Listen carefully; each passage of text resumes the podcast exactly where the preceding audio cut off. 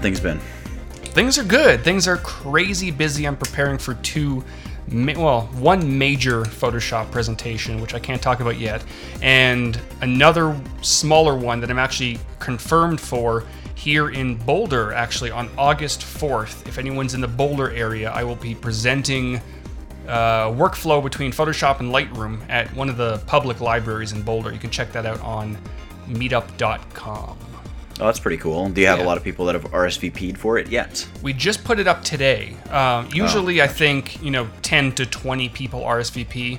It's usually not very big, which is nice because I don't do very many live presentations. So I'll start small and prepare for this very, very large one I'm going to be doing uh, at some point in the at some point this year. That's pretty cool. And I saw that you went to some kind of Photoshop meetup the other day as well. I did, How did- yeah. how did Paul that Tr- go? Uh, good. Uh, Paul Trani was running the presentation. He kind of demoed some of the new features in Photoshop and Dreamweaver and a bunch of things. Also, some 3D workflows, which is kind of cool because I don't do too much of the 3D stuff in Photoshop. Um, if you're not familiar with Paul Trani, he works for Adobe. He's one of the evangelists, and he actually lives in Denver. So he was in town this weekend or this week, and we went up there to Denver, or down there, I should say. And there were about 40 people, maybe a bit less, but it was a nice small crowd. And you know, Paul and I have been friends for a while, so it was nice to catch up with him.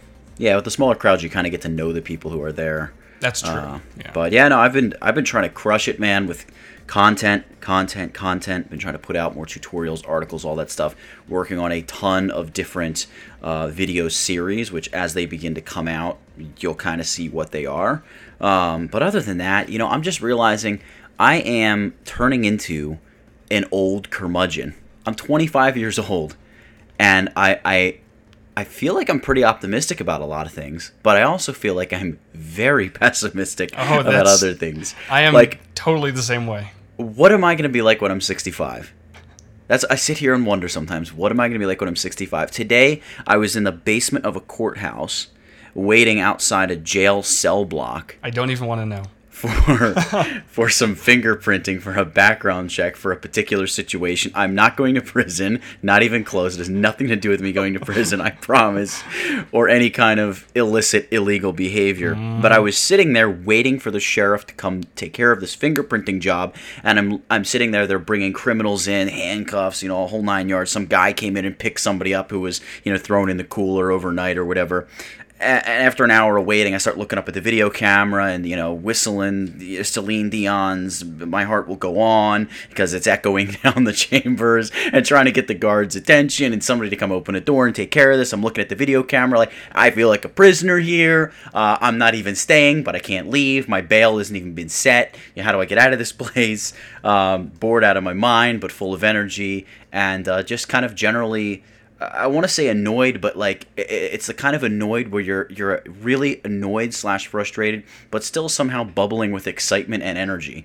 I don't know how that works, but it was kind of one of these moments where I realized I'm gonna be a ridiculously grumpy old guy when I get older, and uh, I, I I apologize to everyone in my family in the future for what I I, prob- probably will become. I am right there with you. I'm, I think, 28 right now, but I act like I'm 35, 40 years old. I don't like to go out and do things. I just like to sit at home, do my work, and kind of like yell at people to get off my lawn. But actually, going back to when you were talking about whistling, about uh, Celine Dion's "My Heart Will Go On." Actually, was it th- last week or this week?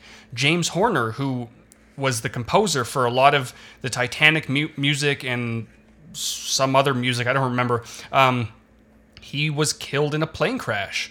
Oh, I did. I saw this. I was not aware that he was me and my pop culture illiteracy.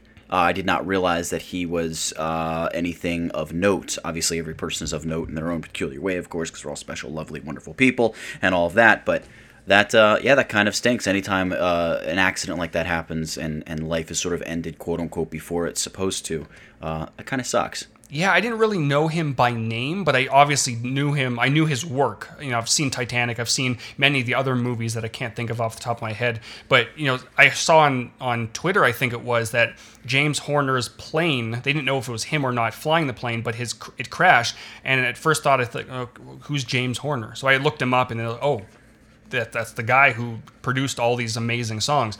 So yeah, it's kind of sad to hear about that, but Yeah. Yeah, terrible. Well, anyway, moving on from that, if we haven't lost you yet, uh, this is episode 20, the big 2 0. We've made it Sure 20 is. episodes, which is awesome, uh, of the We Geeks podcast. Thanks for coming in and joining us. We always enjoy having your company. And uh, we're really digging the viewership or listenership, whatever you would say, seems to be going up and up and up. Engagement seems to be going up and up and up and up. Uh, and it's eh, the podcast is headed in a very, very good direction. Only 20 episodes in. Uh, it's, it's positive stuff, much better than any of the other podcasts that we've tried to start in the past. So that's.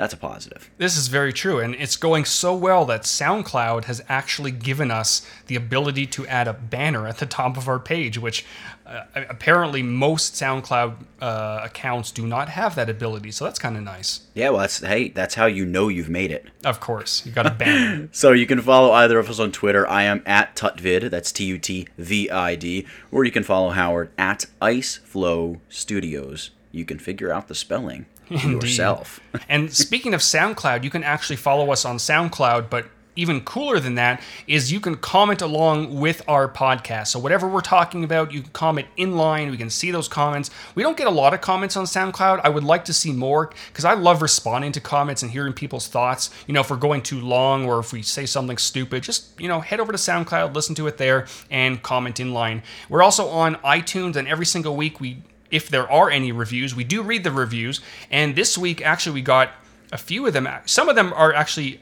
two weeks old, I think, or three weeks old. I guess iTunes doesn't update the reviews right away. So, anyways, let's read off. We have five, I believe. The first one is from June 14th from J Dodd 13 and he says apparently Howard and Nathaniel have some sort of window into my brain. It's just the two of them discussing topics of the week, but for some reason they choose to discuss exactly what I am interested in. Well, that's probably a good thing. And yes, We- the we window into your brain. that's right, it's there. It sure is. Next one is from Caleb Surface, who actually tweets us quite often, and I believe he's a patron of ours. What up, Caleb? We'll check that in a second. Um, and he says, I love that this podcast covers so many different areas of media and technology. It hits all the right spots for me, and it is sometimes that I look forward. I think you mean, oh, something. I, I can't read. It's something that he looks forward to each week. I can't get enough of it. So thank you, Caleb. Go, Caleb. Next one is from M NP Fogs. I don't know what that means, but NP Fogs. This podcast is completely relevant to all the things I like to geek out about photography, video, gadgets, etc. Great job. Awesome. And the last one from the US iTunes store is from V Like the Letter. There you go, it's an original name. Uh, I caught on pretty late, but I've been binge casting. I like that word, binge casting, ever since. Great stuff all around.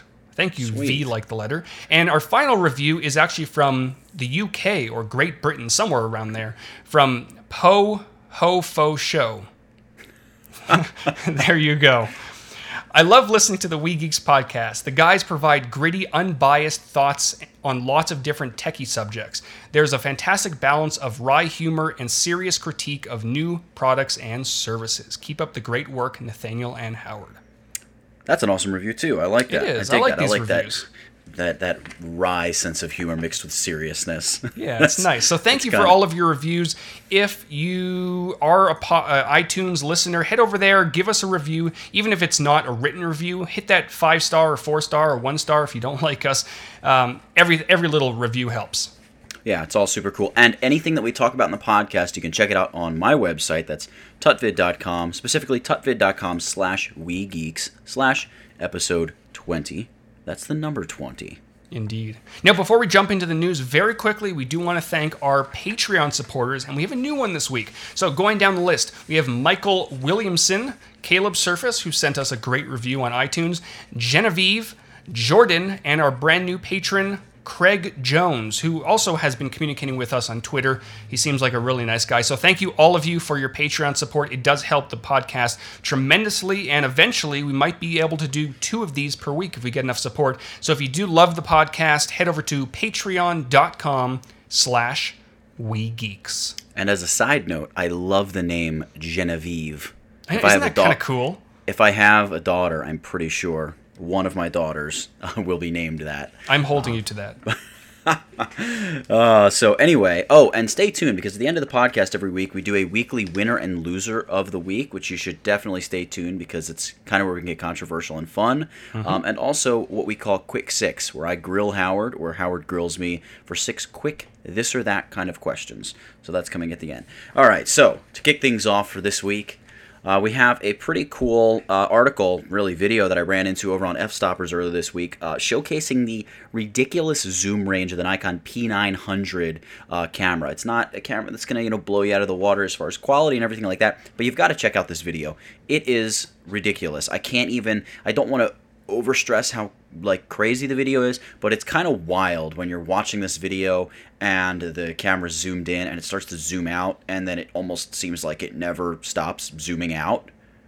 Yeah, I took a look at this a while ago, and it focuses on this tractor thing. I don't know what you call it, a pitch. I don't know. I'm gonna say it's excavator. It looks uh, like a tractor, transformer, whatever it might be. And then, like you said, it just starts zooming out, and it zooms out and zooms out and by the time it finishes the tractor is like this tiny little thing you can't even see. It's crazy um, and apparently it's about 24 to 2000 that's the range of the lens. Now when i'm looking at the video when it it's at its maximum zoom it almost looks like it's a digital zoom do you know if it is or is it actually optical I- I don't think it is. I think the the fuzziness you're seeing is that mirage, that ground haze, that heat haze coming up off the ground that distorts an image that you would see far away. That's crazy. Um, I don't I don't think it's a digital zoom. It looks like a 24 to 2000 millimeter, which would seem to indicate it's an optical zoom because usually a digital zoom would be like 8x digital zoom. Do you know what I mean? Your optical zoom is right. typically measured in that, that millimeter focal length. Uh, so I don't think it's I don't think it's digital zoom. Uh, pretty remarkable. Nothing that's gonna make me want to go out and buy the camera because it's not really me but it's more just impressive to see whatever it is, the little 30 second video, um, and just see that. Again, the link for that is over on uh, tutvid.com. Yeah, it's, um, it's these sorts of cameras that I would love to get my, or I guess it's more more of a lens. Um, I would love to get my whole my hands on a 24 to 2000 millimeter lens. I think that'd be, and that would allow me to get some crazy shots. Of course, you would probably need a very steady tripod.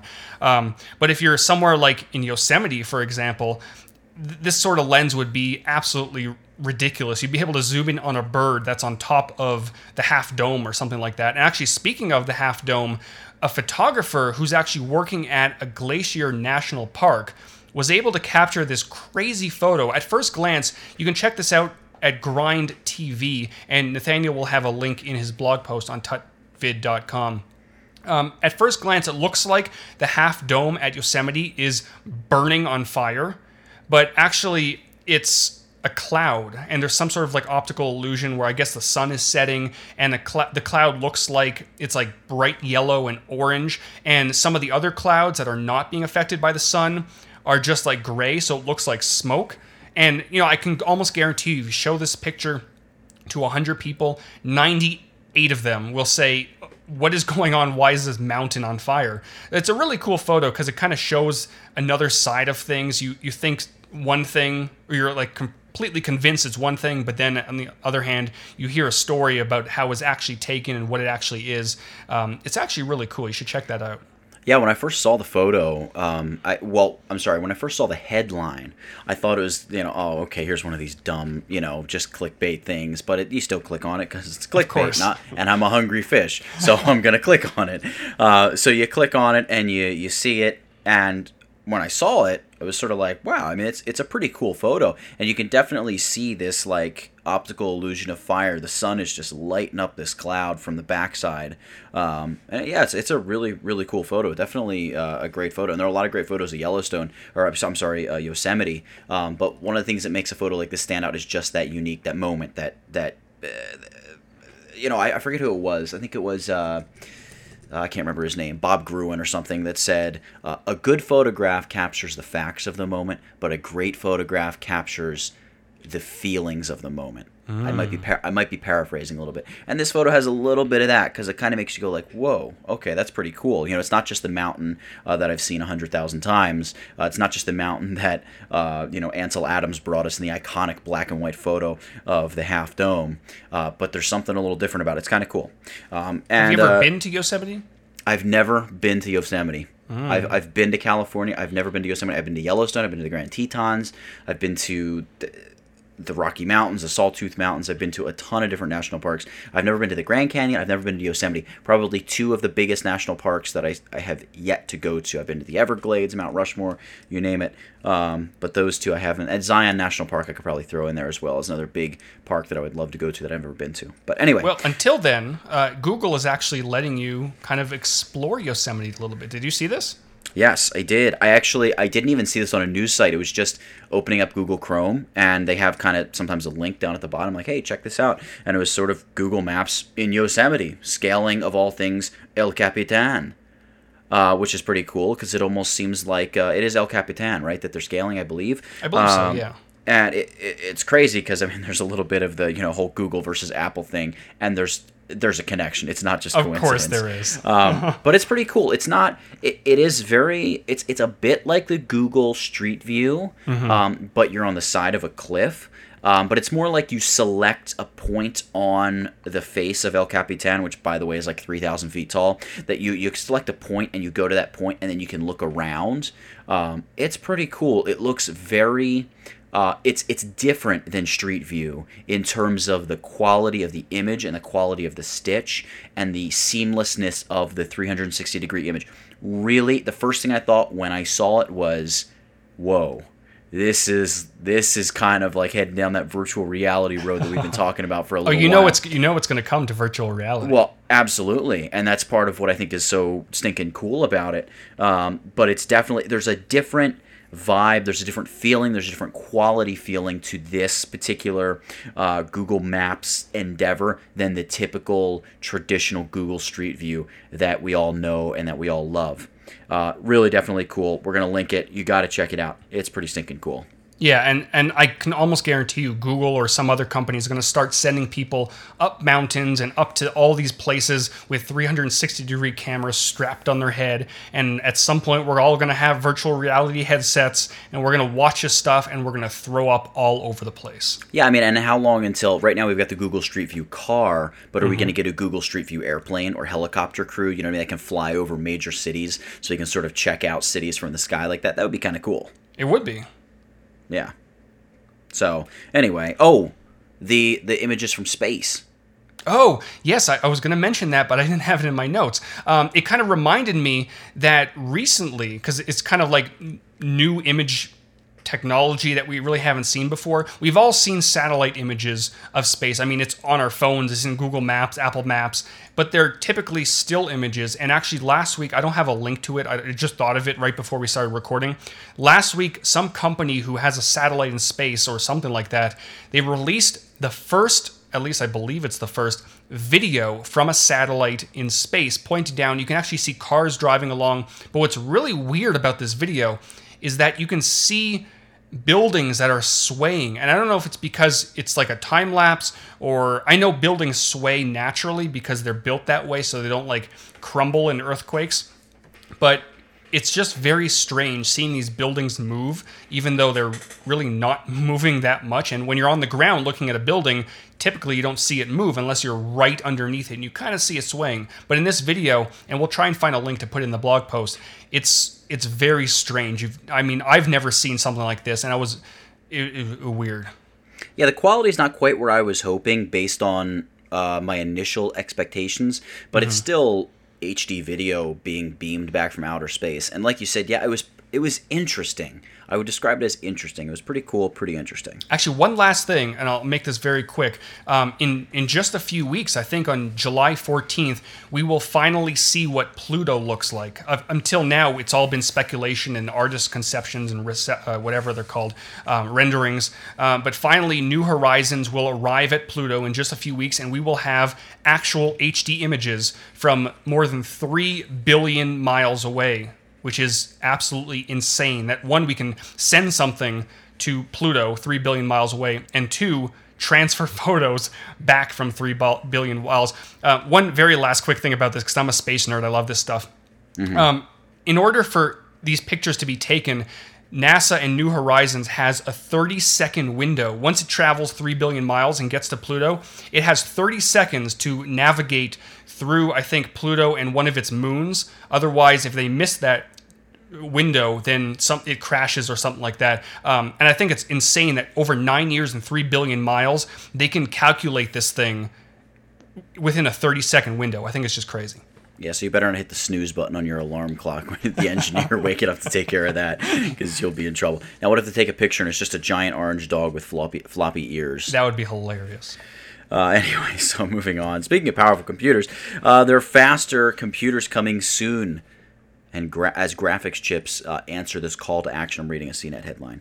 Uh, so I'm going to read you a quick bit here that I've written. At one time, speed and performance upgrades seem to be almost taken for granted as large computer companies seem to release newer and more powerful technology several times a year or more. Uh, but eventually, all that performance driving goodness was consuming so much power and producing so much physical, actual heat, you know, coming out of your computer, etc.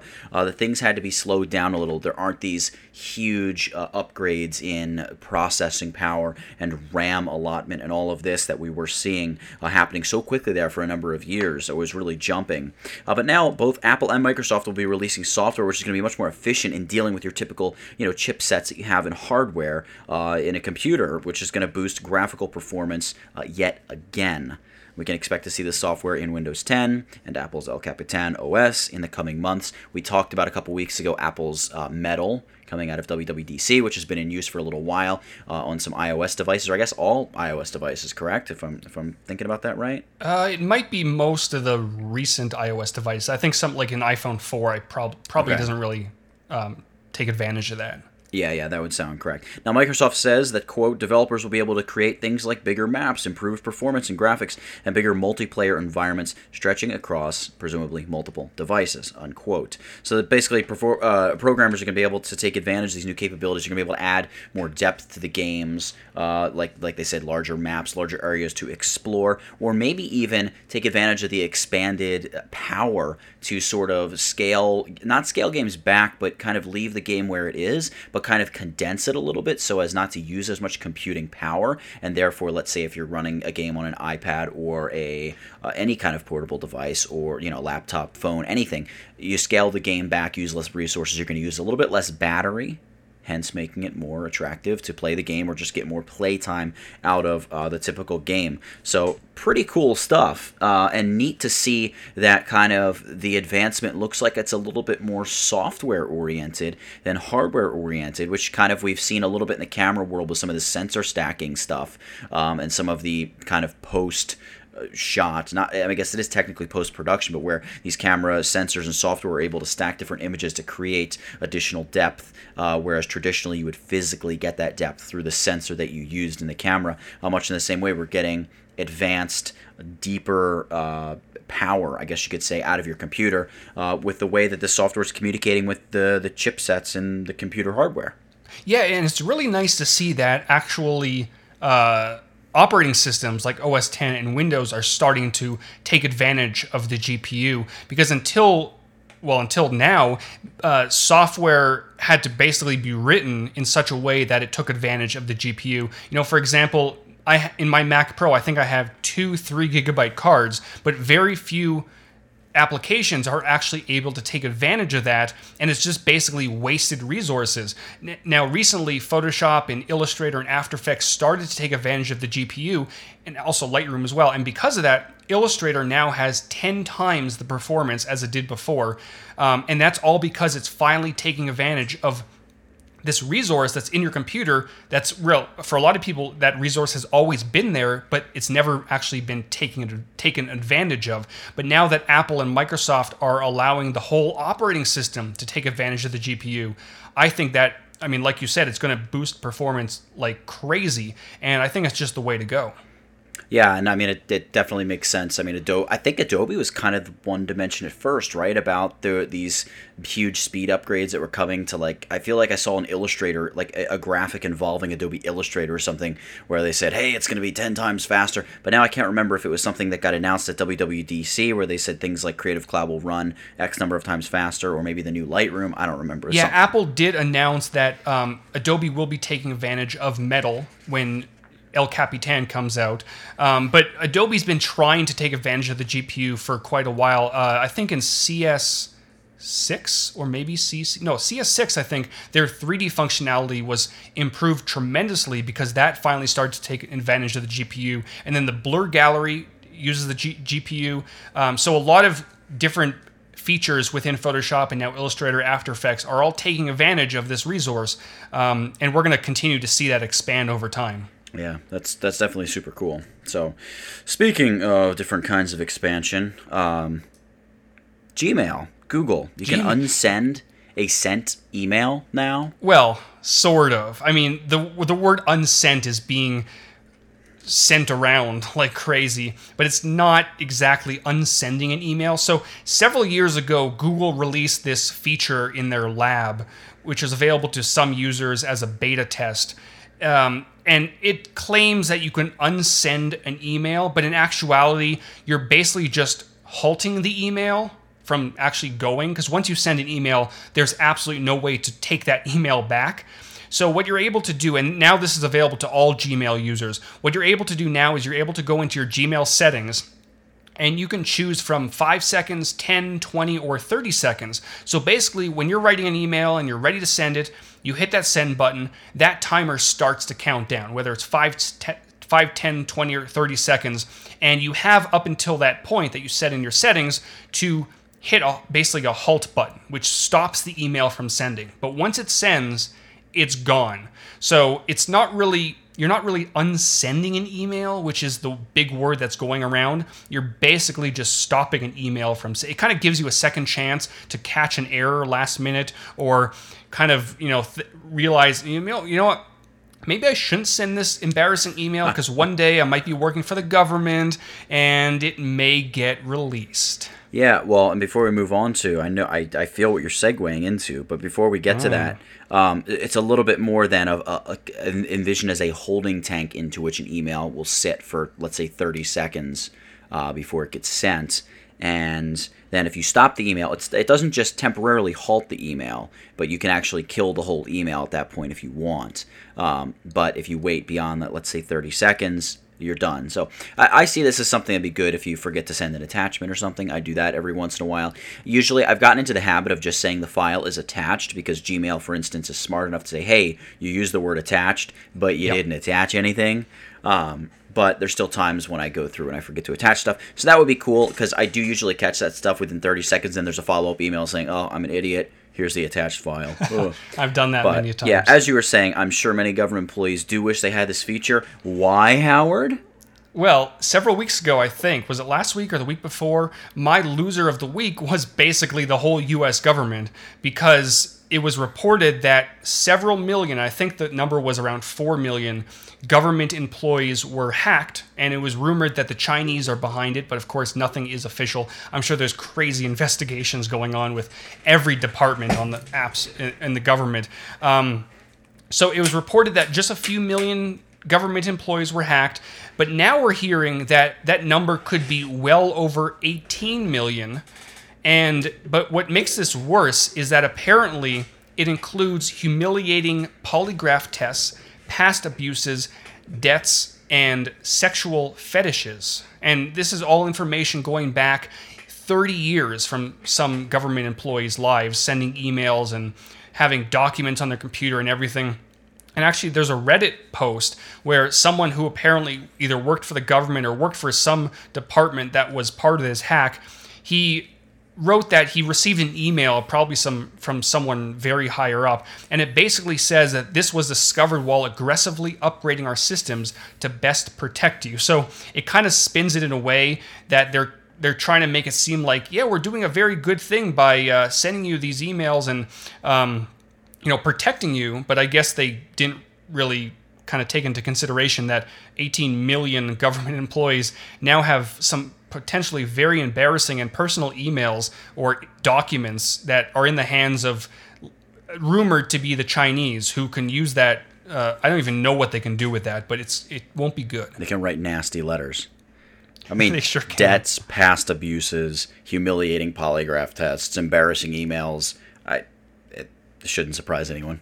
Politics. I mean, that's it's that's obviously on. That's true, but that's obviously on top of like social security numbers and very very Right. personal information. So Yeah. it's just an absolute mess. uh, I mean, I'm just glad I don't work for the government. Yeah, well, that me too. For- for But, many reasons. Yeah, I was gonna say for for a lot of other reasons too. But yeah, so anyway, uh, getting back to kind of some of the computer stuff, um, Lenovo has unveiled a $130 PC on a stick, and before you say anything, no, that's not an ice cream treat. It's actually a legitimate like USB uh, jump drive sized computer. Instead of a USB port, it's got an HDMI port, and essentially Can you order? Can you order like different? Can you customize the USB? Because there's this like really cool USB stick that looks like a dog that humps your computer. I want my computer, $130 PC on that. Can I do that? I do. You know what? You maybe you could. I don't know. Uh, but basically, you take this thing, you plug it into any device. Like I could, you could plug it in the back of your Samsung monitor. Howard, you've got an HDMI port, right? And uh, boom, that would connect the computer to the monitor, which is Well, pretty does neat. this? Sorry to interrupt, but does this $130 PC? I mean, would it even use my? Could could it use my 4K monitor? Well, I- Is it that powerful? I highly doubt it. I'm going to cover the specs here in a second. Um, But it says you can connect to virtually you know any HDMI compatible screen. I've got a little field monitor that I attach to my DSLR when I'm shooting video. That's got an HDMI port. Uh, I wonder if it could run off of that. I would imagine it could because all you really need to view what's going on in a computer is a screen, a way to connect to a screen. I mean, why couldn't any screen uh, display what this computer has? So that's kind of neat. Uh, it's three. It's basically four inches wide, uh, an inch and a half deep, and just over a half inch high. So, like I said, it's not all that much larger than your average USB stick. Um, it features. Uh, it's powered by an Intel Atom processor. Uh, the, the IdeaCentre Stick 300, which appears to be the name they're, they're giving it, uh, carries up to 2 gigabytes of memory and 32 gigabytes of onboard storage, which is pretty impressive for something that small. Uh, that's going to sound really dated in about five years. Uh, Wi Fi and Bluetooth 4.0 are also included for wireless connectivity. It's got one HDMI port, one micro USB 2.0 port, and one SD card reader, uh, along with one small speaker built in. Now, the sound quality is probably abysmal, but the fact Yeah, is, really. if you're watching a YouTube video on the go or something, you've got it. I don't know why you wouldn't use your iPhone, but hey, it's a stinking computer the size of a USB stick, uh, which is crazy. It comes with Windows 8.1. It's going to be eligible to be upgraded to Windows 10 when Windows 10 comes out. Um, and it's really cool. I mean, they basically they say all you need is the the computer stick and a wireless keyboard and mouse, and you're set. it's pretty crazy and you know it's so impressive that we're able to see actual computers on a tiny little USB stick for $130. I mean, we, a few weeks ago we spoke about my experience buying my first ever USB drive, and it was a tiny little drive, but it was I think 64 megabytes, and I spent almost $100 on this thing, and that was probably about 10 years ago. And 10 years later, we have 32 gigabytes on a little USB drive that not only has storage but also has Wi-Fi and a whole computer built into it. And we're starting to see so much miniaturization, even with something like the new MacBook. Basically, the inside of the new MacBook is all battery. And they have this tiny little processor, this tiny little graphics card, and there's little tiny things. And Apple used the word miniaturization so much when marketing this thing. Um, and to an extent, it's a bit of marketing, but at the same time, things are just getting so small and we're able to squeeze things into USB drives. It's crazy. Yeah, I don't really know what the practical application of this Lenovo PC on a stick is going to be. Um, I don't really see it taking off because it's freaking Lenovo. You know what I mean? And eh, I would I would almost feel embarrassed to sit there with a Lenovo logo on the back of my laptop, but whatever.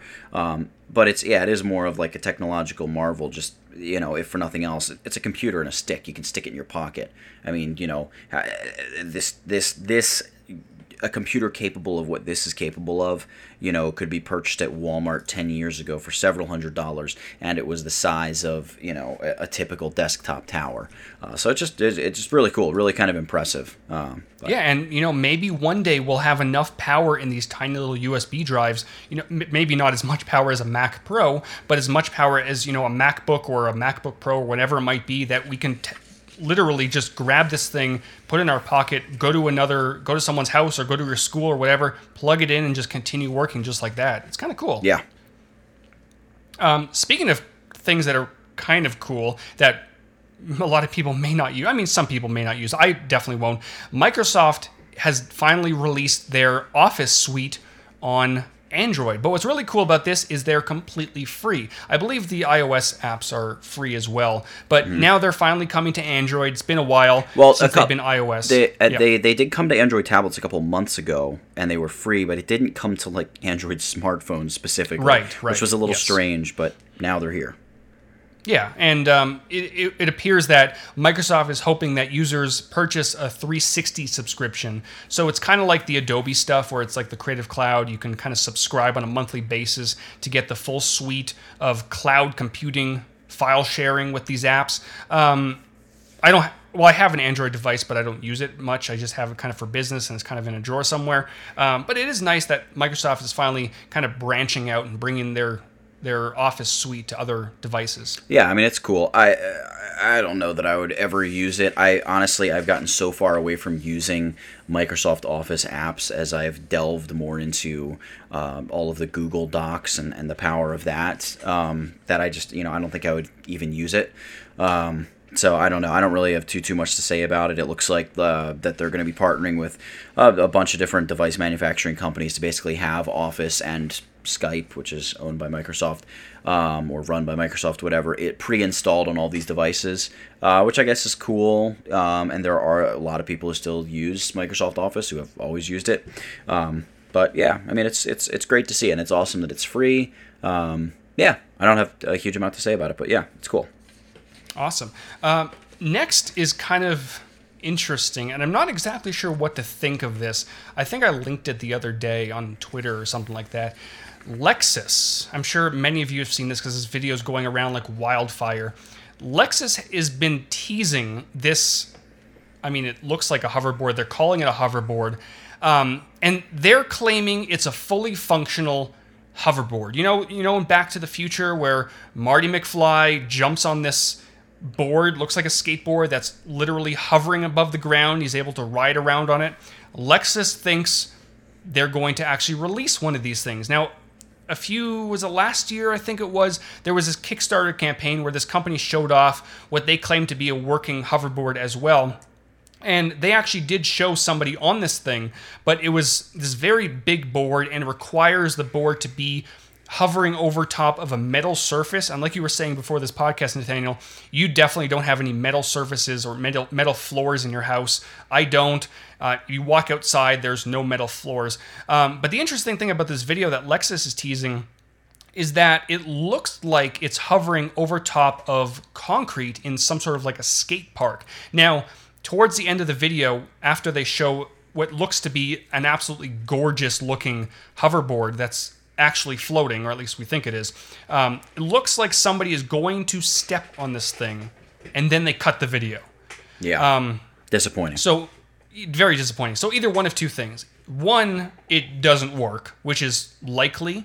Um, or two, they're trying to kind of build up some hype for the big announcement. Now, they are saying Lexus is apparently going to be revealing more details on October 21st, 2015. And if you're familiar with Back to the Future, October 21st, 2015 is the day that Doc, Marty, and his girlfriend travel to in Back to the Future.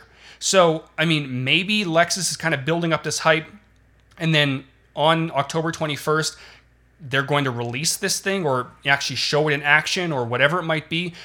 All I'm saying is if this thing is real, if a hoverboard actually gets released, first of all, it's going to be crazy expensive, but it's going to be insane, especially considering that Back to the Future had a hoverboard in October 21st, 2015. I think that would be crazy. Um, I'm still very skeptical because in order for a board like that to be able to hover above the ground, I mean, that alone isn't necessarily technologically impossible or difficult to do, but to support somebody's weight, even like, you know, a small woman at about 100 pounds, 90 pounds, whatever she might be, it's still probably very difficult. Um, but hey, if Lexus can figure this out, I'm going to be incredibly uh, not only impressed, but probably broke. yes, I Yes. I, well, I'm, I'm trying to figure out how to articulate my thoughts. I, would Lexus put out a video like this and potentially damage their reputation with stupid clickbait? Uh, this a, a video on YouTube showing off a hoverboard is not going to sell more cars, is it? I don't think. See, that, that's I mean, that's another thing that kind of went through my mind. I mean, Lexus really doesn't benefit from this unless they're actually going to release Right, this thing. unless of course, it's a if real- it's a Kickstarter campaign with a bunch of nobodies, they can grab the money and run, and no one really know who they are. Mm-hmm. Um, but Lexus, I mean. We all know Lexus. Lex, it's a huge company, multi-billion-dollar company. I have to imagine there's some merit behind it, but again, very skeptical. Right, and I would hate for it to come out. I- I've heard it referred to as a maglev hoverboard, which seems to indicate magnetic levitation, right? Unless I'm, I mean, I'm no scientist, I'm no railroad civil engineer, um, so I may be just totally confusing my terms, which is very possible. Um, but I, I don't know. I, I I I would love to see it, and I feel like I would have to buy one, but how disappointing would it be when in the video you see a guy skateboarding over what looks and sounds like macadam gravel you know typical paved road and then he goes and he steps on a hoverboard which appears to be on the same surface i.e not a metal surface. And uh, it's something where you have to have a specific rail installed or you need a metal floor or you know something ridiculous like that. Uh, it would just be kind of disappointing. It, w- it would feel very clickbait-y um, and again from just like a, a, a social media marketing and a general marketing standpoint i don't see what lexus would have to gain from something like that if it's not really an impressive piece of technology they're going to show off on october 21st 2015 they've done nothing but set themselves up for failure and disappointment I don't see I don't Yeah, see any two ways about it. I completely agree. And I just thought of something, and there's no way I'd be able to find it by the end of this podcast. I shared something on Facebook probably many months ago, maybe even last year. There was this Israeli scientist who I don't remember the exact um, what he used. Some uh, it might have been like liquid nitrogen or something. He was able to use this very scientific material or liquid or something like that, and he was able to demonstrate um, levitation using basically any surface and this object that was powered by I think it was liquid nitrogen. Um, I mean, maybe it uses something like that. Honestly, I, I, I mean, I I'm not a scientist. I can't even wrap my mind around what could possibly make this levitate and support a human weight, other than crazy. Uh, high-powered magnets, which would be very disappointed, like you said, because that other Kickstarter campaign required you to have a magnetic surface, which really doesn't exist anywhere. Well, and it does raise the question because we think about all these personal devices as something you plug in and charge. You know, you, you get the power for the device that you're using by plugging it in and charging it. So is this going to be something where you have, you know, dry ice shipped in or, you know, liquid nitrogen flown in so you can have fuel for your hoverboard? Do you know what I'm saying? Uh, what What's going to be the, what's the fuel? Is it just electric? Is it just magnets? I mean, part of the beauty of magnets is it's just a magnet and it just is. Uh, but if you need liquid nitrogen, that's another thing. How do you get liquid nitrogen? Where do I get it from? Is it something you plug in? How could electric possibly power something like that? I don't know, but I guess that's part of the intrigue. That's part of seeing does this thing really legitimately work, like Lexus is saying, or or, or not saying, but implying. That's true. They And- haven't actually showed anything yet. Right. They just showed uh, the hoverboard floating, which again isn't very difficult, but they haven't shown an actual human being standing on this thing. Right. And again, you can check out the video over at tutvid.com slash wegeek slash episode 20. Uh, you can check that out. But anyway, moving on to the next story. This is kind of a funny story. I don't know whether not to laugh or cry. Um, family threatened after photo shoot on train tracks. Uh, this was an article on Petapixel earlier in the week. Uh, they, they were capturing sort of these fake dramatic photos of a, a father dressed as Batman and a son dressed as, I'm assuming it was Robin, uh, rescuing the mother who was tied, fake tied, to the railroad tracks. Uh, and the kid is, I don't know, two years old, three years old. I don't know. He's very young looking at the photos. Uh, and this family, it's a family in Wisconsin. They say they've received death threats uh, after releasing these photos and, and these things came out. Now, this is all in light of over the past little while, there have been a number of articles that come out. People have been killed and injured severely doing photo shoots on railroad tracks. It's, in fact, illegal in some areas. Uh, it's, it's not a good idea. But uh, and the photos, uh, just a, a quick critique on the photos. They're actually not terrible. They're not really my style. A little heavy on the vignette, um, but they're not awful. Uh, you know, people are saying, "Hey, look, you're putting your family in danger for some photos. How dare you do this?" But to get a death threat over putting your family in danger of presumably death is about the most idiotic thing I think I've ever heard. How how stupid How stupid is that? Um, that's pretty dumb. Uh, is it smart? No, it's dumb. It's dumb to go on the railroad tracks and shoot photos. Uh, that being said, it's easy for me to say that because railroads are such an overused cliche that more than likely you're going to get terrible photos. Uh, if it's something very dangerous and you're going to get great photos, in my mind, I say go for it uh, because that's just the way I am, and that's the decision I'm going to make. Um, but I mean, give me a break. I mean, leave the leave the stinking family alone. Uh, they've come out and said they're not planning to do any more photo shoots on train tracks. Oh well, that's great because mommy and daddy of the internet came and spanked you really badly, didn't they? You know, I, I love the line that says the family says they were never aware of how dangerous the idea was. Um, now, I don't see anywhere in this article that whether it mentions if the train tracks were actually being used or not. I mean, it, I um, guess it's it's like you know pointing an unloaded gun at somebody. You should always treat it like it's loaded. You just don't screw around with stuff true. like that.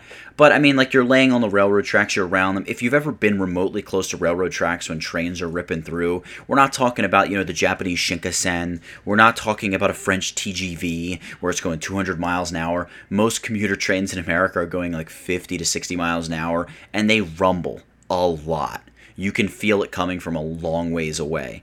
Again, yeah. that being said, I would never condone this kind of behavior. It's not something where I'm like, go out and take photos on railroad tracks. But I'm saying that because you're going to get terrible photos doing that, not because it's dangerous behavior. But yeah, it's dumb. It, it was a it was a dumb decision. But to get a bunch of death threats, that's that's beyond stupid.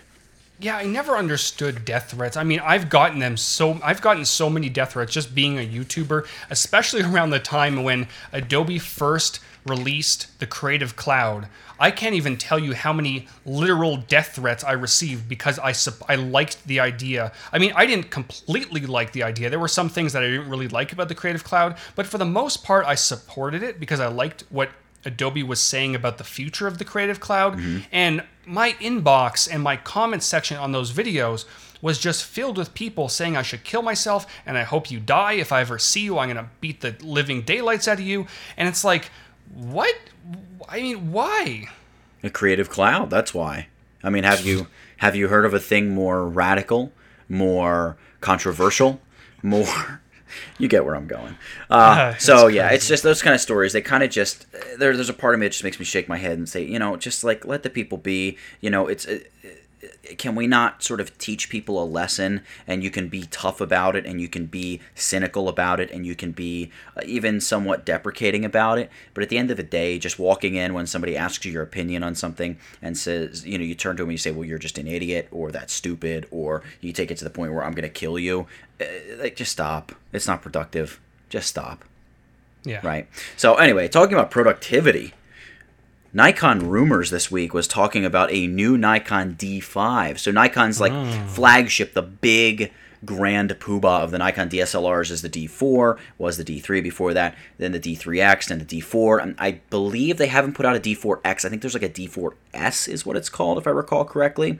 Um. We are still waiting for a D5X, or a D4X, excuse me, but it looks like Nikon is rumoring a D5, which is a 20 megapixel camera that shoots Four. 4K video. That's what I like to hear. And I believe it is also rumored shoots 4K video at both 24 and 30 frames per second. So this is not like some GoPro Hero 3 shoots 4K at 10 frames per second nonsense. It looks like it's a legitimate 4K. And knowing Nikon, the sensors are pretty great when it comes to depth of field. I, have never used a Nikon for video, um, but I know some people who have, uh, and they're really not all that bad. Uh, in fact, I shouldn't even say it like that. They're not bad at all. Uh, so some of the specs: 20 megapixel FX sensor, ISO, native ISO. That is, that's important because this is not expanded ISO. Native ISO up to 102,400.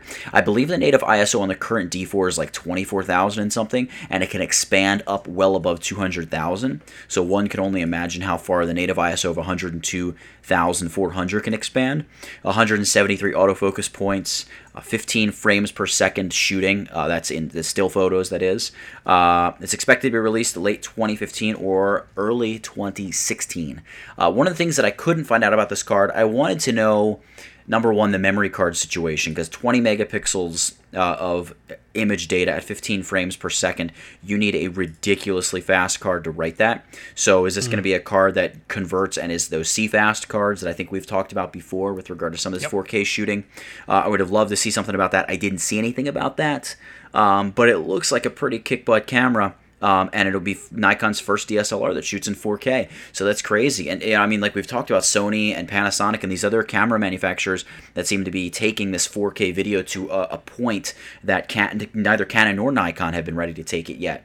Um, now, I believe the Canon 5D Mark IV that we've alluded to in the past is supposed to come out sometime around August 2015. Canon seems like they're always pushing it out uh, with the Mark two, three, four series. Um, when it comes to actually re- releasing the camera, will the Mark IV have 4K? Will it beat Nikon to the punch with regards to that? Nikon is going to have perceived Canon to uh, perceived to have beaten Canon to the punch because there are rumors out there now, and you hear about the Nikon DSLR with alleged 4K video. Um, now, I guess I shouldn't say that because I have seen some rumors about the, the Canon 5D Mark IV having 4K, uh, but this looks like a pretty big deal. It does, and it's it's very exciting to see another camera manufacturer come into the market with 4K and DSLRs. And at this point, I'm not even excited at the at the least for Canon's next camera, whatever it might be. As a Canon user for the last 10, 15 years, I don't know how long I've been using Canon. I am I've said this before, but I am so ready to jump ship because they're just they're playing catch up and you know, Nikon is on board. Sony is killing it with their 4K cameras. Uh, Panasonic, I, I, mean, the one I'm using now is a Panasonic 4K camera, and even Samsung is coming out with 4K cameras. And actually, just this week, there was a, there's a rumor going around that Samsung is going to release their NX Mini 2. So last year they released the Samsung NX Mini, mm-hmm. which was the thinnest and lightest mirrorless camera on the market with interchangeable lenses, which is super cool. But now, this year, almost a year later, they're rumored to be releasing the next NX Mini, which they call the NX Mini 2, very original. Yeah. Um, but the big feature is that it's going to shoot 4K video. Now, it's only going to be 4K at 24 frames per second, which isn't terrible. Yeah. I mean, it's not like 10 frames per second. It's still cinematic quality, which is really nice. Um, other features are going to include a 9 millimeter f3.5 lens with the same 20 megapixel sensor as last year's model, which isn't a terrible thing. I mean, 20 most people don't really need more than 20 megapixels. Um, and again, I believe it's interchangeable lenses just like last year's model. So if you don't like the 3.5 9 millimeter lens, you can always grab another one. Um, the thing that kind of was kind of strange to me is that the battery is actually shrinking. So it went from like a 23 milliamp hour battery to an 1800, uh, sorry, 2300 um, to an 1800 milliamp hour battery, which is kind of strange considering they're packing 4K video support in there.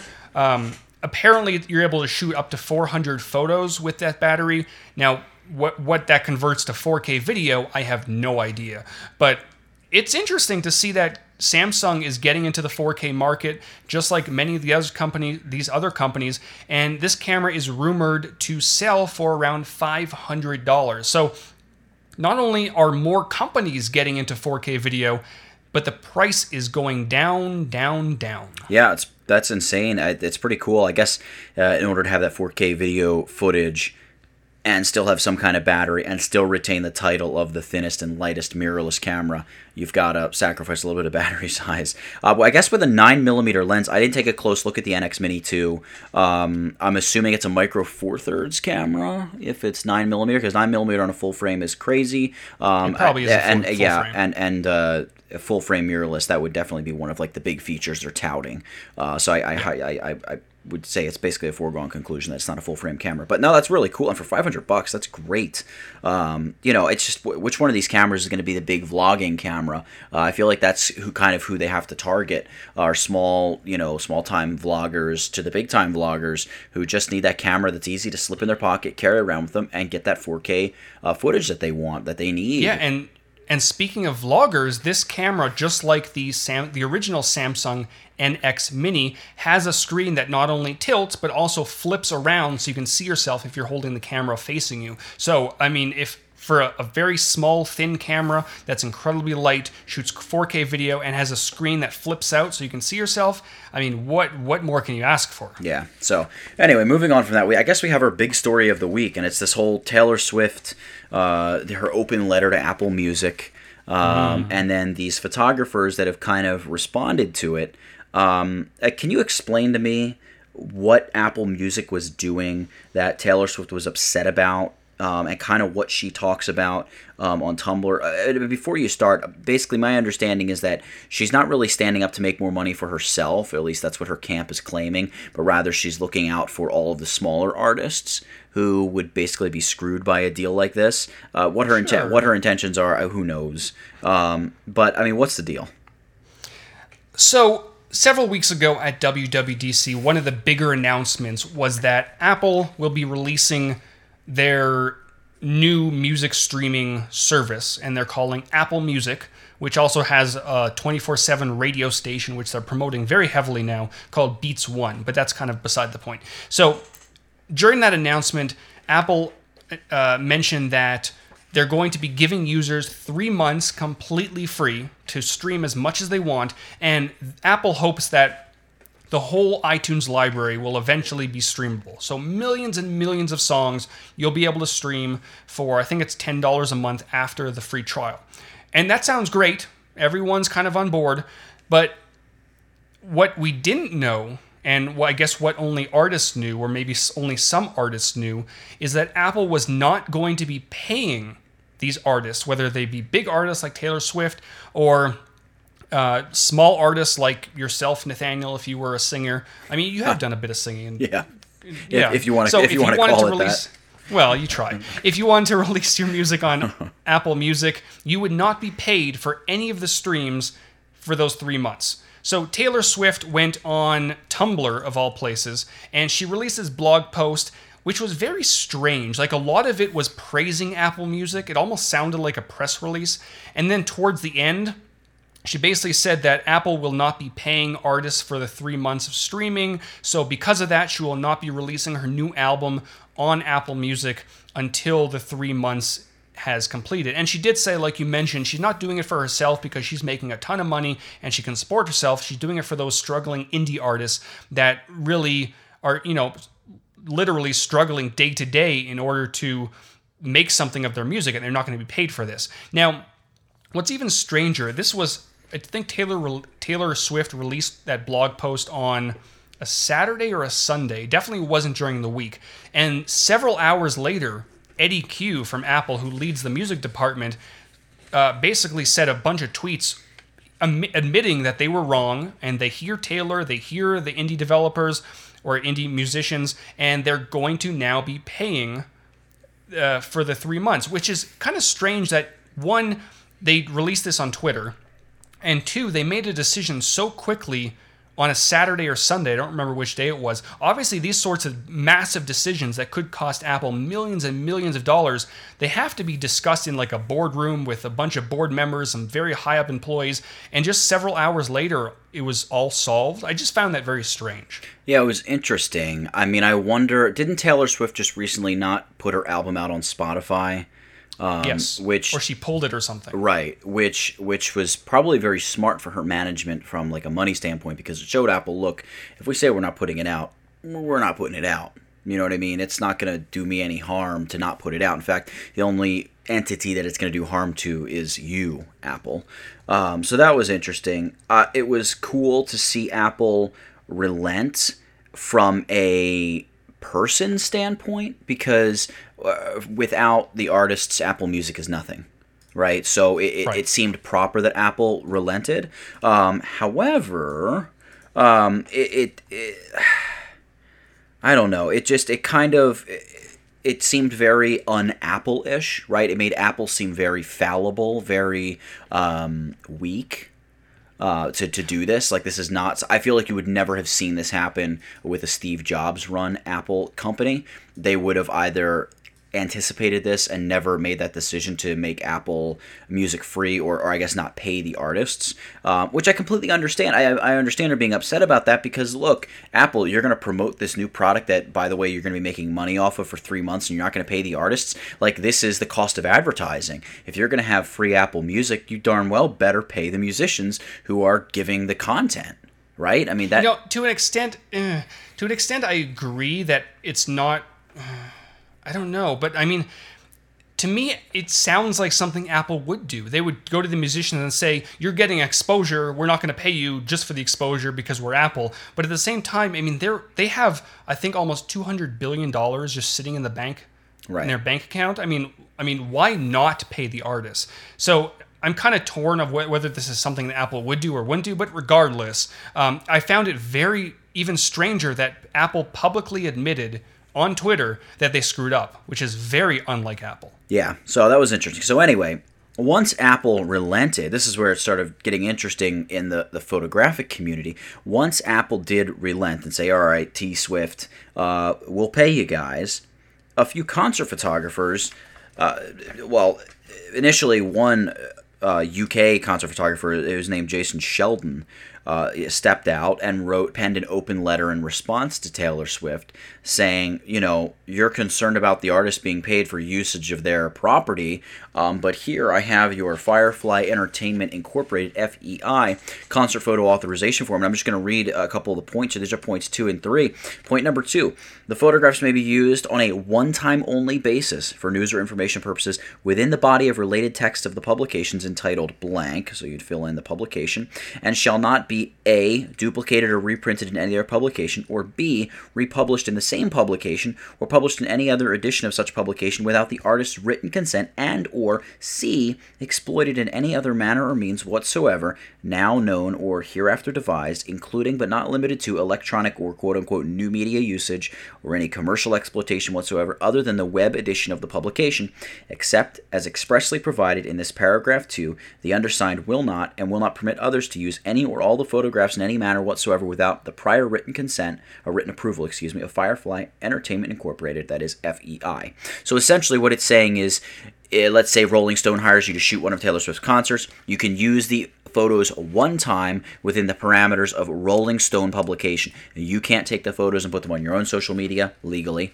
You can't take them and put them on your website. And also, this whole bit about uh, see exploited in any other manner or means whatsoever now known or hereafter devised that means you can't just create a new website and say oh well that wasn't my website at the time so i wasn't putting it on my website. This is a different website. No no no. The contract is saying look anything that you have now or anything that may come after whether that's a that's a website or some way of you know who knows some uninvented way of sharing images uh, as of yet. So that's the point number one. And then it was section three of this contract. That was section two.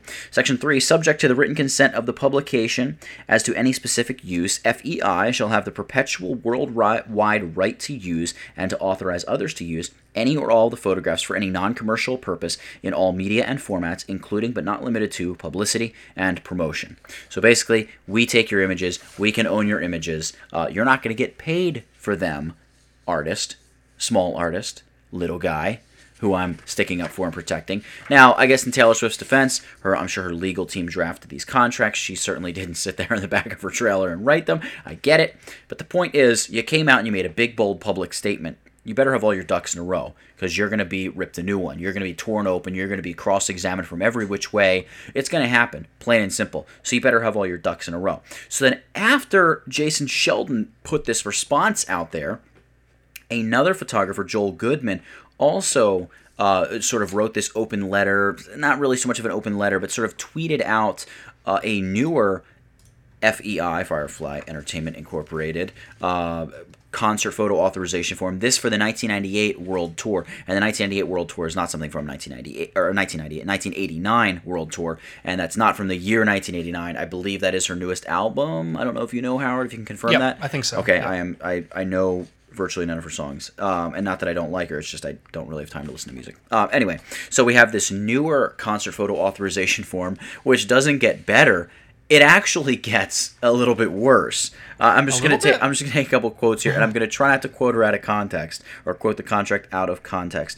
Uh, again, it says photographs taken in accordance with paragraph one, uh, which is an earlier paragraph in the con- contract. Number one may be used on a one-time only basis for news or information purposes within the body of related text to the publication entitled blank, just like before.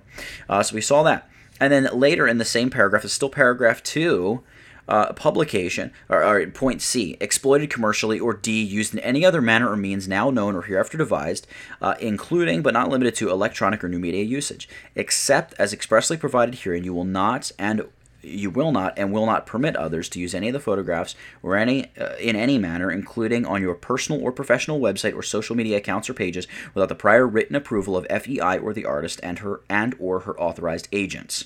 So that's being a little bit more specific, saying, look, we're not leaving this up in the air. No personal website, no social media, none of that, no, none of those accounts, none of those pages, nothing associated with it. Done, signed, sealed, delivered. Forget it without the approved written consent of Major League Baseball. I'm sorry, uh, approved written consent of FEI.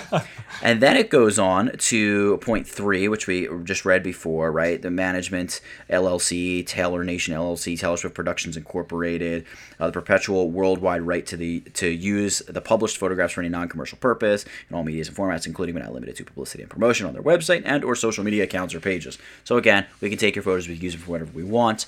You, however, can't use them. And then here's where it gets interesting. A couple points later in point five.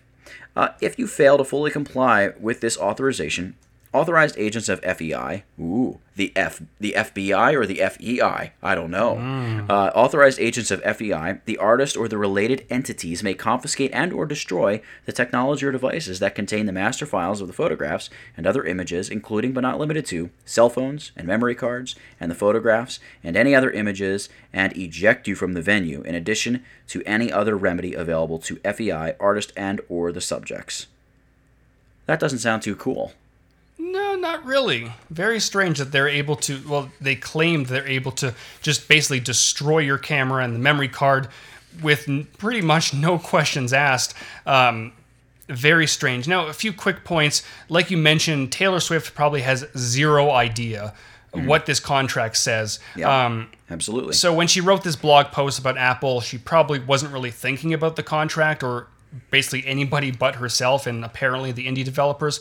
Um, I certainly don't agree with this contract, but it seems from what I've been hearing from other photographers, including Jared Polin, is that this sort of contract with a lot of these rules that's in the Taylor Swift one is pretty much standard across the board for big artists and the concerts that they perform in.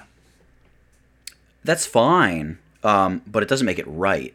Do you know no, what I mean? Not. Maybe maybe this will uh, bring the plight of the concert photographer to a little bit more of a, a prominent position. And as far as her not writing the contracts, I hear I, I see a lot of people making comments about that. It doesn't matter. The fact is, she wrote this big pub- public note, and if you get up on a pedestal and are going to decry anything, you better be ready to defend your fort and defend it from every angle. Uh, so I don't know. It'll be interesting to see if she responds or if she does. I mean, I highly doubt she will. I mean, who cares about the concert photographer? But just from a photographic standpoint, I just thought it was really interesting. It was kind of a neat position. Yeah, like you said, I watched Jared Polin. That's Fro Knows Photo. Uh, I watched his video on it, and he does talk about it. Um, and you know, it's it's interesting. It's an interesting uh, little debate, and it's kind of taken the web by storm. It seems like it's kind of kept going all week. Um, so that's been fascinating yeah, I didn't see Taylor Swift respond. I highly doubt she will. Right. But I did see one of the articles. I mean, there are a ton of these articles. I did see one of them who claimed that her management responded and to an I don't I'm, I'm paraphrasing because I don't remember exactly what they said, but they basically said that um, it's there's a lot of misinterpretation within this contract, and they kind of said that the photographer re- retains the rights to the photos that they shoot at the Taylor Swift concerts, which kind of goes against what the contract says. So I'm it's, it's very confusing, and they're not really being straightforward and probably not very honest about this. I know that under U.S. copyright law, when you create something, you by default have the property rights to that. Right. Um, the, at a certain level, is it smart to actually file a, a an official copyright? Sure, if you're interested in protecting yourself that way, yes. And I also know that US, I think it's US law. Maybe it's just Pennsylvania state law that I'm thinking of, but I'm pretty sure it's US law. For instance, you can't write a contract uh, that states, for instance, that you you're going to perform this duty for somebody, and they sign away their right to sue you. You can never write a contract that takes somebody's right to sue you away. Um, and, and if somebody signs a contract like that, it's nullified. It doesn't count. They still do have the right to sue you. So I there's a part of me that wonders can can a private party's contract nullify what is sort of it's not really natural law but naturalized law maybe in the united states. Uh, do you know what i mean? So i don't know i don't know if there's a part of that where you can say look taylor swift I mean, you can say all day long i don't have the rights to these images but i do. You know you're not buying mm. them from me. Is this a you know unless there's a contract where you're buying them from me and maybe that's the way that it's spun i don't know. Um, but you know, I mean, so what is it? If you're sitting there and you, you take a shot with your cell phone of Taylor Swift on stage and you post it to Instagram and say photographing Taylor Swift tonight, is security's going to come and grab your phone and, and, and I'm sure they're not saying they're actually going to break the stuff. It's probably just plausible deniability or, or covering their backside if in the altercation uh, with a photographer they end up breaking his camera and his phone. They can say, well, hey, the contract said that might happen, so you know, too bad. You're SOL. Yeah, and, and going back to Jared Polin for a second, he brought up some interesting points when uh, he shoots concerts or he shoots events or something like that. When he reads over that contract, there will be times where he will actually strike things out or make some changes to the contracts, some things that he doesn't agree with, send it back, and if they don't countersign it, then he just won't do the event. So, you know, it's one thing to disagree with a contract, but at the end of the day, if you really don't agree with it, then it might be best to kind of just like move on and not shoot the event, or at least, you know, start with making some adjustments to the contract, seeing if the other party will agree to them, and kind of b- bounce back and forth. I mean, any contract, not, nothing's set in stone. You can always make changes or request changes, and you know, who knows, it might work in your favor. Yeah, no, I agree. So I mean, it was, it was, just an interesting story, and like I said, it seemed to keep going all week long. Um, so we had to talk about it, and uh, might be a little bit of legal mumbo jumbo, but I mean, I don't know. How would you feel about it if you know something that you created could just be taken and used and, and without your consent and all of that? I mean, I guess there's a lot of that with Facebook and Instagram, um, but yeah, I was actually almost in that position when I worked for Apple several years ago. I was still doing my Adobe stuff, and apparently in one of the contracts that I signed when when I joined Apple, it says anything you create while as an Apple employee, Apple can take over. So there was a point where I was brought into my manager's office when they found out about, about my YouTube stuff, which, by the way, I was very clear when I joined Apple that I do this YouTube Photoshop tutorials on the side. Um, they brought me into the manager's office and said, listen, we found out about your stuff, which, again, wasn't a secret. Um, and you have two choices either leave Apple or stop your Photoshop tutorials. And actually, um, you probably remember this situation, Nathaniel. We, we spoke very clearly about this way back in the day.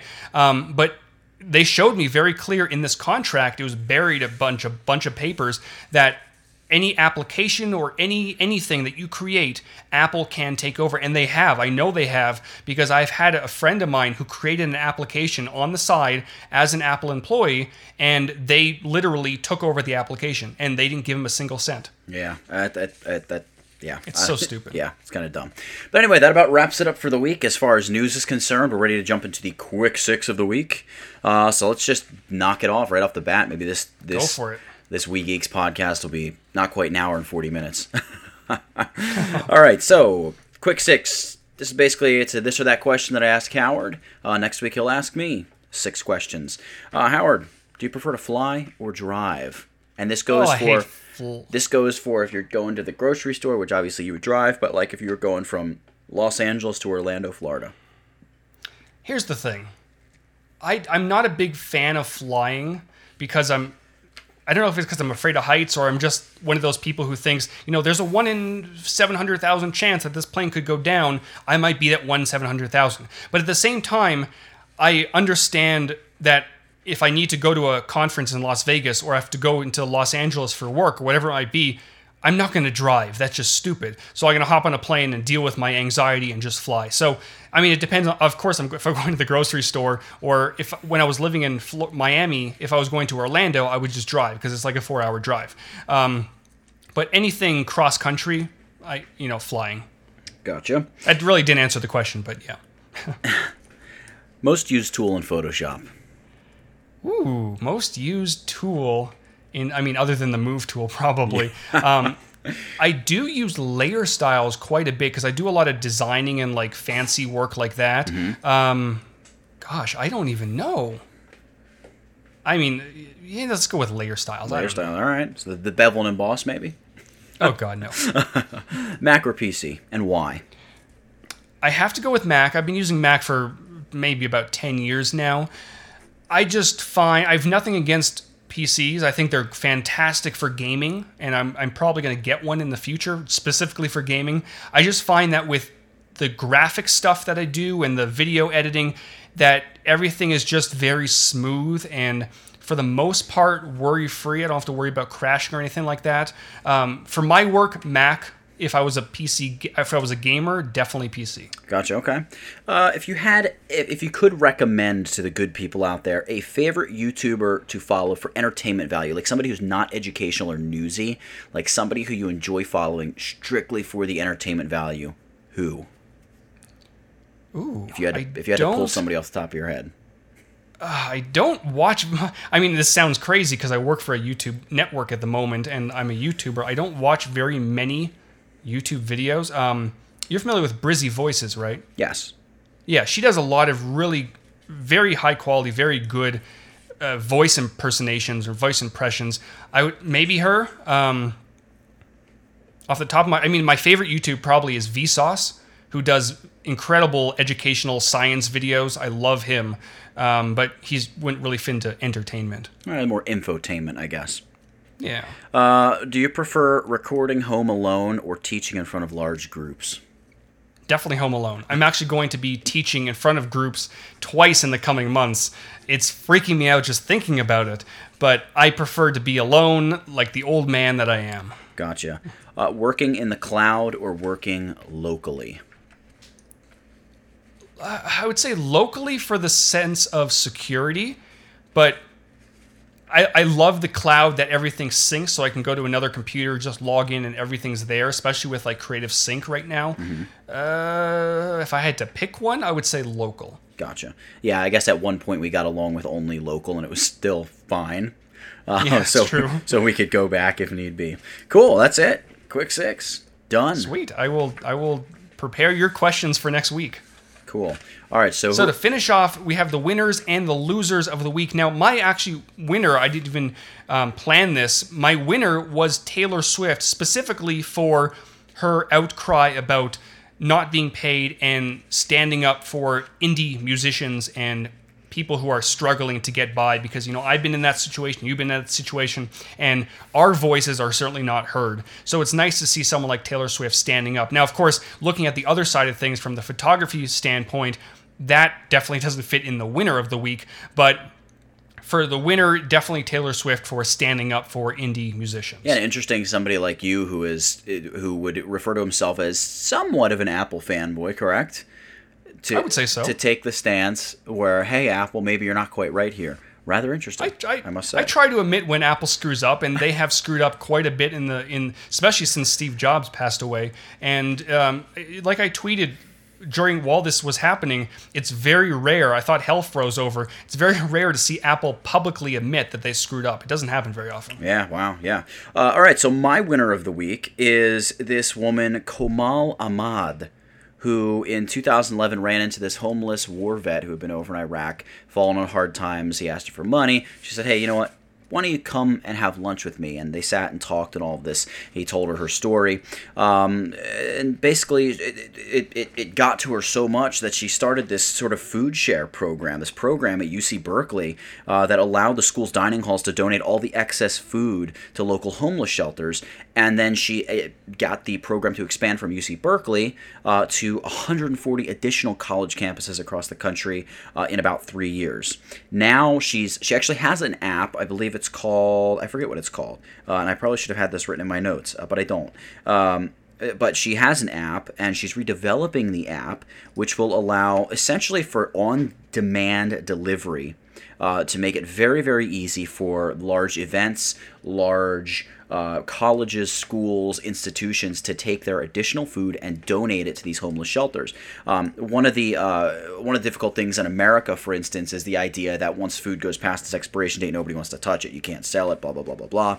But there is uh, companies are covered. There's a law. I forget what the law is called. Again, probably should have put this in a note. Uh, but basically, it covers a company who, if if you donate something like a perishable good in good faith, and somebody gets sick and or maybe even dies taking it and getting some who knows what from it, the company is not held liable for something like that because in good faith they did not knowingly donate bad perishable goods. They were actually trying to help. So that's pretty cool. So yeah, this this uh, this app is essentially going to really streamline the whole process and take all of this excess food and get it to people who can actually use it and not throw it out. I mean, she says uh, one of one of the interesting things I noticed in this article was she says, imagine a football stadium filled to its brim. That's how much food goes wasted every single day across America. That's a huge amount of food that you could do a huge amount of good with. Uh, so to see somebody doing that is pretty cool. Yeah, I absolutely love this because, as you know, there are unfortunately way too many homeless um, people in the United States and Canada and other countries. Um, and it's very unfortunate. And a lot of them die because they don't have food and they freeze to death and all, all these sorts of things. Um, and I've heard way too often that restaurants and fast food chains, at the end of the day, they just take all the food that they didn't sell or they didn't, whatever, and they just dump it in the dumpsters. And there have been homeless people who, you know, scourge these dumpsters. And first of all, the food is being contaminated because it's in a dumpster. And some of them have even gotten arrested for stealing, which is very strange because it's in a dumpster. But it's so nice that there's an app like this or a service like this that allows these restaurants or schools or whatever it might be to mm-hmm. take all their food and deliver it to homeless shelters or wherever it might be. Yeah, I thought it was pretty cool. That was pretty neat. Interesting. Yeah. So, what's your loser yep. of the week? So my loser of the week is actually a Vine star. I don't know if you heard about this news. Oh, I did. Yeah, Viners, these these content creators who create these six second videos on Vine. Obviously, they ha- only have six seconds to make an impact, and there's been a history of Vine stars who have millions and millions of fans for some reason. Um, they've gotten their, themselves into huge trouble because they a lot of their a lot of their fame comes from pranking people in public and vandalizing businesses and making a, an absolute fool of themselves because they only again they only have six seconds to make an impact. And some people find this garbage funny. I don't but you know some people do. Um, so many of these vine stars have been arrested and whatever it might be. So the latest news is this vine star who has like 4 million followers or something like that. His name is carter reynolds he a, a video was leaked of him with his. Uh Oh, Carter. Video mm-hmm. video leaked is never a good catchphrase when dealing with anything online. Have you ever seen a good video leaked? When it when TMZ mm, no. is like video leak, guy helps woman who's having difficulty getting out of her car. You never see that. Never. so he had a video leak. This was a personal video of him and his now ex girlfriend, who, by the way, is underage. And in this video, Carter Carter takes his pants off, exposes his genitals to not just his ex girlfriend, but also the camera, and he is encouraging sexual actions. Um, the, the girl the girlfriend didn't actually do anything, but he was you know egging her on to do anything, do something. Um, first of all, even though he nothing at least on the video was done, I believe, according to U.S. law, that is statutory rape because she was underage, whether she wanted it or not, whether she was drunk or sober, it's still against the law. And this kid, first of all, you don't do anything, you don't do something like that, even if it's in in, in private. Just don't do it. Uh, Second quick, of all, quick question: Was he underage at the time as well, or no? I don't think so because they, they only they only kept mentioning that she was underage. Gotcha. Okay but I don't know. I don't know exactly how old he is. Um, regardless, it's not a very smart well, thing to yeah, do. yeah. I mean, yeah. So yeah, right. No, I agree. Um, I don't know what kind of legal action is being taken against this or what kind of investigation. Um, but there's a very good chance he will be labeled as a sex offender for potentially the rest of his life. So uh, he's an idiot. Yeah, I mean, I don't really have anything to add to the story. That's just kind of. Uh, I mean, I uh, yeah, I, I, have nothing to add. Uh, anyway, can I rant? Go can for I, it. Can I rant for a minute? I am my loser of the week is this Confederate flag nonsense. I cannot express to you how stupid, how ill-educated, which I've which I've seen coming for years.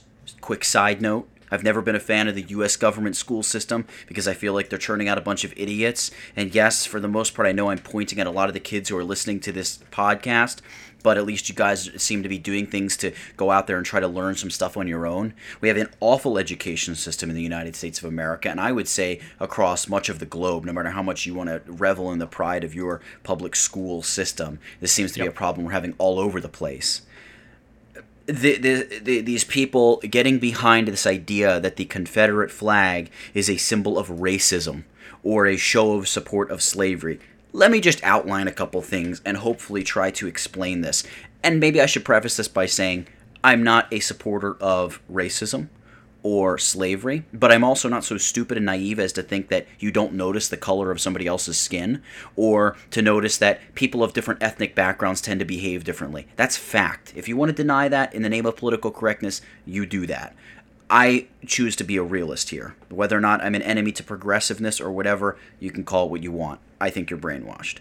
Number one, the Confederacy of the United States of America, or I guess that's kind of an oxymoron, the Confederacy at the time of the Civil War had many different flags. In fact, there were three flags that I'm aware of that represented the Confederacy as a whole. This flag was not one of them. This was a flag they carried into battle. That's number one. That knocks out the whole comparison to the to the Nazi flag it, we're comparing apples and oranges. Not even close to the same thing. The Nazi flag and the swastika were symbolic of an entire regime that was interested in ethnic purges and murdering the Jews and the atrocities committed by that entire Third Reich. It, it's apples and oranges. Both uh, slavery is horrible. Don't get me wrong. Number two, dovetailing with the fact that slavery is horrible, the Civil War was not about slavery. Contrary to popular opinion, it was labeled the War of Northern Aggression. The South seceded from the North over economic issues and who controlled, you know, who got to control most of the import and export of the nation at the time. Remember, the South was producing all this cotton. This is why they had all of these slaves, primarily, was all these plantations and the cotton and the produce that they were exporting. They were interested in controlling the stuff, and the North said no. So the South seceded and the North invaded the South. The South objected to a, whole, a, a wide variety of states' right issues. Uh, not least of which uh, I should mention slavery was not one of them. Uh, and, and this is further corroborated by the fact that many Northerners owned slaves. In fact, of the first 10 presidents, eight owned slaves, and six of them owned slaves while they were the president. That's Washington, D.C. These are Northerners. This isn't some guy from Mobile, Alabama coming up and saying, hey, you know what? There's, uh, let's bring my slaves up north. In fact, the, one of the most famous generals of the of the Union Army that marched to the sea, Richard or William Richard Sherman, William Sherman. He was a slave owner. In fact, many Union generals throughout the war had slaves on their staff who helped them. So should we abolish the U.S. flag, get rid of the Constitution, rip, you know, uh, melt the Liberty Bell, burn down the, the Indep- uh, Independence Hall? Uh, do, do I, does that make slavery right? Absolutely not. But to bury our heads in the sand and pretend like this was not an issue is absolutely asinine. This is not what the war was about. And number three, this is only three of five different points I have here on my rant. I've written these down so I can keep them so I can bring the alacrity and the intensity while still maintaining some level of focus. The Civil War only became about slavery near the close of the war when Abraham Lincoln, the then president, signed what's called the Emancipation Proclamation, and he did that not because he necessarily cared about slaves, man. I guess we don't know Lincoln's actual motive, and I hope that he cared about slaves. But the real reason he signed the Emancipation Proclamation was because the English and the French were getting ready to ally themselves with the Confederacy. And Lincoln needed to sway public opinion at home for the UK and for France that, hey, look, if you join with the Confederates, you're going to be supporting the side of the war that, that is more in favor of slavery and therefore France and England dropped out. Now, why, you ask, would the French be interested in joining with the Confederacy instead of with the Union to abolish slavery? Well, France had a huge, huge textile industry, and who produced the cotton? The South produced the cotton. But France also knew that the North had told them that if they joined with the South, then that would be an act of war. So France couldn't join with the South without getting England to come on board with them. So they needed England and France together. And all the higher ups in England, well, not all of them, but most of the higher ups in England sympathized with not the Union, but the Confederacy. All right, so that's point number three. All right. Uh, uh, point number four France and England historically have traded way more in the slave trade. They've been way more involved in the slave trade. We don't condemn the Union Jack or the French flag. In fact, pass the French cuisine over here. It's delicious. I want it. All right. I mean, that's a little bit of a, you know, we can't justify our actions by other people's, but it's an interesting side note. Um, you know, and, and, like I said, the, the Confederate ba- battle flag was just that. It was a battle flag, not a flag, you know, of a particular ideology like that Nazi flag. So all these companies banding together, preventing the sale of this item or refusing to sell it in the face of ridiculous public opinion is crazy. I saw an article, Apple's pulled a bunch of games that have the Confederate flag in them what are we not allowed to, uh, allowed to play Wolfenstein because the swastika is all over the place? You can't tell me the swastika is not worse than that flag. You, I, I, don't care what you say. You can't tell me that it's worse. Do I? I don't don't own a Confederate flag. I don't have a love affair with the flag. It's more about the principle. It's it's it's a bunch of false information and a bunch of people who are jumping on board. Uh, you know, it's not okay. If, if these Confederate flag apps were a bunch of you know white supremacy games or you know app for you know uh, uh, uh Tinder for white people, you know, for, for specifically for like neo Nazis or something, I get it. I totally understand it. I, rip it down. Fine. I, I, I understand that. But how far are we going to bury our head in the sand of political correctness and this faux outrage that we're, you know, so outraged that this happened? You know, like, eh, grow up. You know, educate yourself. Learn, like, look into this stuff. Stop jumping onto every freaking bandwagon. If you believe that the Confederate battle flag represents racism or slavery in the least, you're just another snowflake in the avalanche of misconception and total ignorance of history. Like, there's just no ands, ifs, or buts about it. That's fact. That's history. Pick up a book and read it. And that's the end of my rant, because that's ridiculous. I, I hate, I cannot tell you how much I hate when this stuff happens. I hate it. I hate it. I hate it. I hate it, because it's so indicative of where we're going. We've got a bunch of people who can't handle the truth, who aren't interested in the truth, who are so swayed by the story the media comes out with. And then when somebody sits back and says, hey, but what about this? Like, oh, you're a bigot. You're a racist. No, no, no, no, no, no. No. Stop. Like, stop. Stop with the name calling. You know, I, I don't do that to you. So stop you know and, and and should we be you know in any way supporting slavery or any of that absolutely not do i do i see it as a problem if we just said look hey guys uh, we don't really like the confederate battle flag it would be super cool if you just stopped using it fine go for it all day long but you know uh, there's some symbolic meaning uh, behind the flag for the south. They like to fly it. Uh, if you've ever been down south there are a lot of people who still insist that the south should have never surrendered and they shouldn't have lost the war. There's something there and these aren't people who are down there owning slaves nowadays. There's a, there's a level of southern pride and this flag is saying look from from a from from my standpoint uh, the, the Confederacy, they stood up for something. They fought for something that I thought was prestigious. There were a lot of black men in the military. In fact, I believe you were allowed to uh, either serve in the military or vote when you were black, Asian, Hispanic, anything in the South much, much earlier on than you were allowed to up north.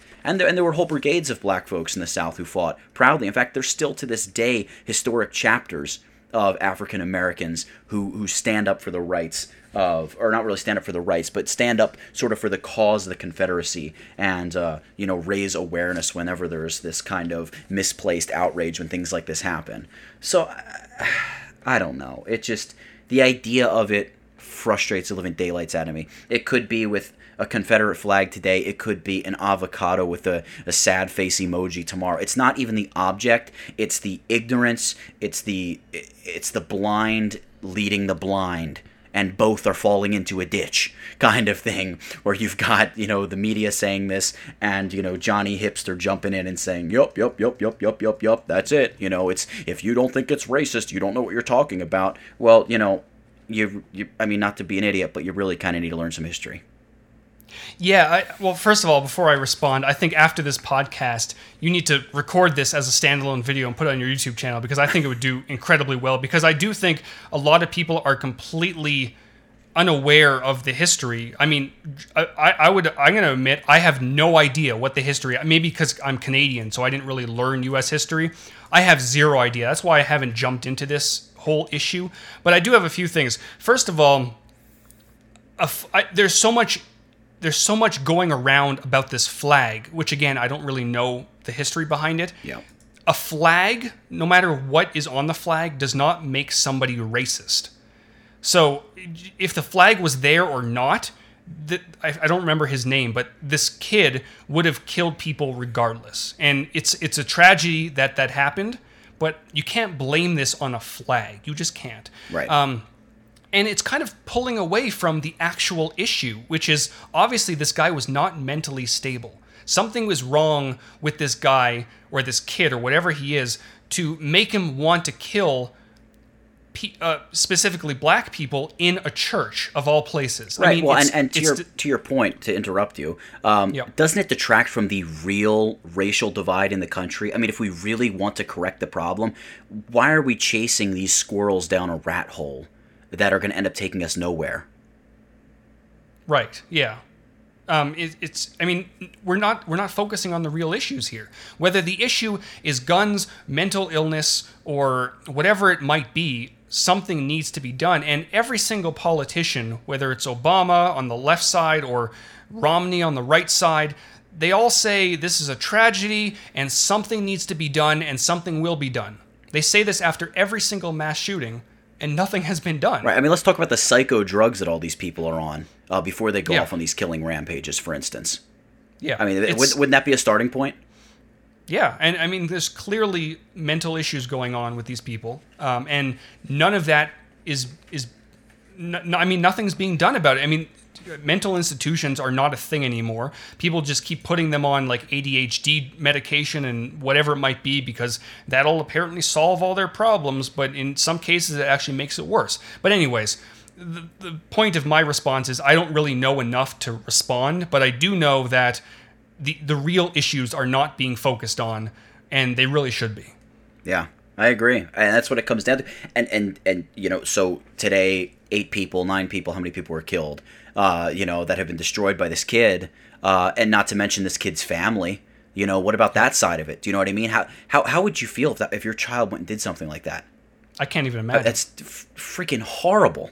And and then all the other families that were affected, who, whose loved ones were killed in that church, who by the way welcomed him with open arms, said, "Come on in." And then if you hear, if you watch the video of the arraignment, they're standing there saying, you know, like we forgive you, um, and all of that, and it's just like it breaks your heart watching it. Because it's like uh, these people, they seem like they are genuinely good people. They seem like they're really cool people, and and to, to have an idiot, you know, with an agenda walk in and start blowing people away, uh, even if he had a point, eh, which he didn't, but even if he had a point, it's not his place to go and behave like that. Do you know what I mean? Like, no private citizen has the right to go and execute another human being except in the case of immediate self defense. Plain and simple. That's it. Someone can rape your daughter and you don't have a right to like a day later or a month later track them down and kill them. If you walk in on it, eh, I'm kind of I, I don't know, but the, the, the point is, you know, like it- it's just legally and I would say morally, you, you're not allowed to do something like that. Um, so it, it's horrible. It's terrible. and again, And in, a, in a church of all places, it's right the one place that you should be able to feel right the one place you should be able to feel like nothing like that would happen uh, it's it's awful so i mean i don't know i don't know what to say but it's it's it's terrible to see something like this taking uh, spotlight away from the real issue i mean we have so many people talking about the flag the flag the flag okay uh, but this is not the issue you know and that, like i heard somebody saying that uh, you know it's it's the kkk's flag you know it's the flag that represents the kkk no no no see you're confusing you're confusing the order of things. If the kkk took the confederate flag the kkk took the confederate flag and assigned it to something awful. The the confederate flag does not stand for the kkk rather the kkk stands under the confederate flag it's a totally different thing. I mean, if let's uh, well, just to just to quickly uh, uh, link it to something else, you know, if terrorists decided to exclusively use Apple computers and their trademark was made by Apple or something, would we boycott Apple because it's what terrorists love? No, that's not the ordering. So And let's assume, just for a moment, hypothetically speaking, if this flag did represent racism, which it doesn't sound like it does because I don't know the history, but let's assume it does. Um, it, it's kind of disturbing that it takes a mass shooting to actually bring bring this issue up when we should have been talking about it civilly for the last several years. I mean, if, last if- several, again, last 150 years. Exactly. I was going to say if it does represent racism, then it should have been a discussion that's been ongoing since we've wanted to stop racism, right? Right. Yeah, I agree. So, Anyways, oh yeah. So what did I say? That got about dark being- very quickly. What did I say about being an old curmudgeon at the beginning of this?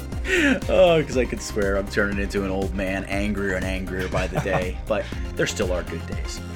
so, So that will do it for our big episode 20 of the We Geeks podcast. the big 2 0. It is. Follow us on Twitter. I am at Iceflow Studios. Nathaniel is at Tutvid. Follow us on SoundCloud, iTunes. Leave us reviews if you love our show. If you haven't left by now, head over to patreon.com slash wegeeks and give us a bit of support. And what's the word of the week? The word of the week would be, let's say, Swift. Swift. That's a good Hashtag word. Swift. That's a good word of the week. Swift. And that'll just about wrap it up, guys.